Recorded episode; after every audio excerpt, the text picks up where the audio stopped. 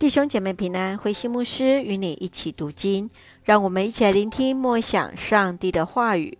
诗篇四十九篇，倚靠财富的愚昧。诗篇四十九篇是一个智慧人的教导，谈论到钱财与人生的关系，在提醒，在死亡面前，大家都是平等的。富有的人无法带走他们在世上所累积的财富，诗人来宣告恶人终必灭亡，来指出因物质的丰富不信靠上帝的无知。从第一节到第四节，就呼吁人们都当倾听智慧之言。第五节到第十五节来说到，倚靠财富的人是徒然的。十六到二十节论到了。人的显贵无法使他不死，他跟禽兽一样都要死亡，唯有上帝才能拯救人脱离死亡的权势。让我们一起来看这段经文与默想，请我们一起来看四十九篇七到八节。人一定无法赎回自己，他不能付自己的生命赎价给上帝，因为生命的赎价极昂贵。人绝对付不出足够的代价。当人认为财富、权势是生命的一切时，诗人来提醒人：无论贫贱富贵，都要面对上帝的审判。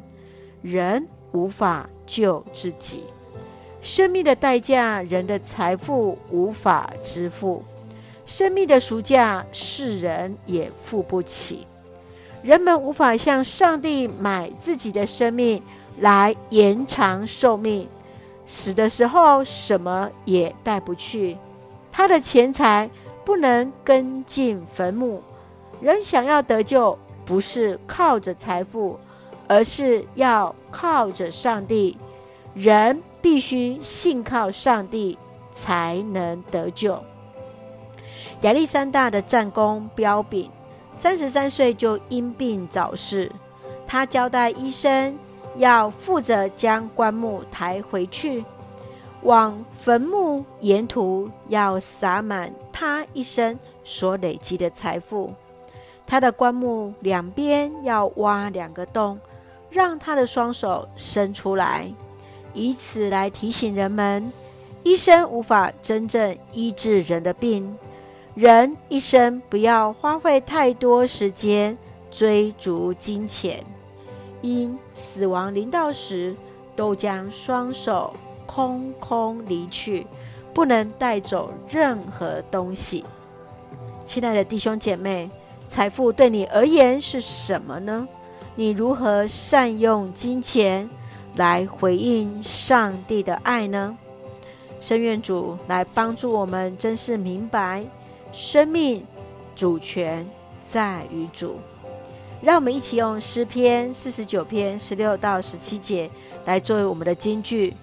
当你看见人发财成为富豪，你又不着惊叹，他死的时候什么也带不去，他的钱财不能跟着进坟墓。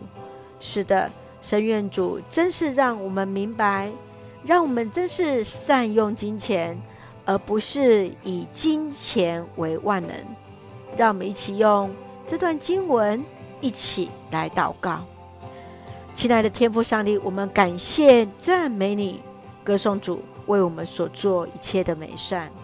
深知生命的主权在于你，所得的一切都是主所赐。求主使我们不穷也不富。是供应所需要的，让我们尽己本分，善用金钱回应主的爱。谢谢主赐下平安，使我们恩典够用。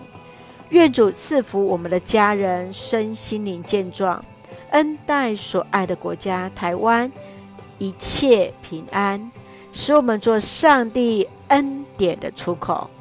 感谢祷告是奉靠主耶稣基督的圣名求，阿门。弟兄姐妹，愿上帝的平安与你同在，大家平安。